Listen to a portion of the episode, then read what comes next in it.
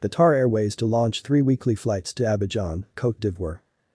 Service to Abidjan, Côte d'Ivoire via Accra, will commence on 16 June 2021. Abidjan is fourth new destination in Africa announced by Qatar Airways since the start of the pandemic. The Abidjan service will be operated by the airline's state-of-the-art Boeing 787 Dreamliner. Qatar Airways is pleased to announce it will operate three weekly flights to Abidjan, Côte d'Ivoire via Accra, from 16 June 2021, becoming the fourth new destination in Africa, announced by the national carrier of the state of Qatar since the start of the pandemic.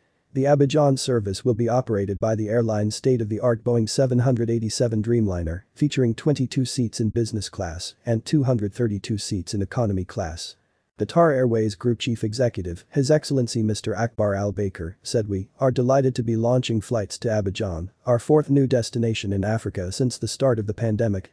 At Qatar Airways, we remain committed to the African market, expanding our network across the continent and offering seamless connectivity to the largest network of destinations across Asia Pacific, Europe, the Middle East and North America.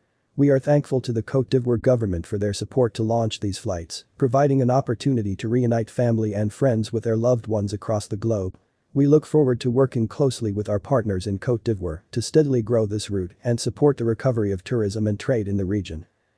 The global COVID-19 pandemic has created unprecedented challenges for the aviation industry and, despite this, Qatar Airways never ceased operations and worked diligently to take people home safely and reliably throughout the crisis.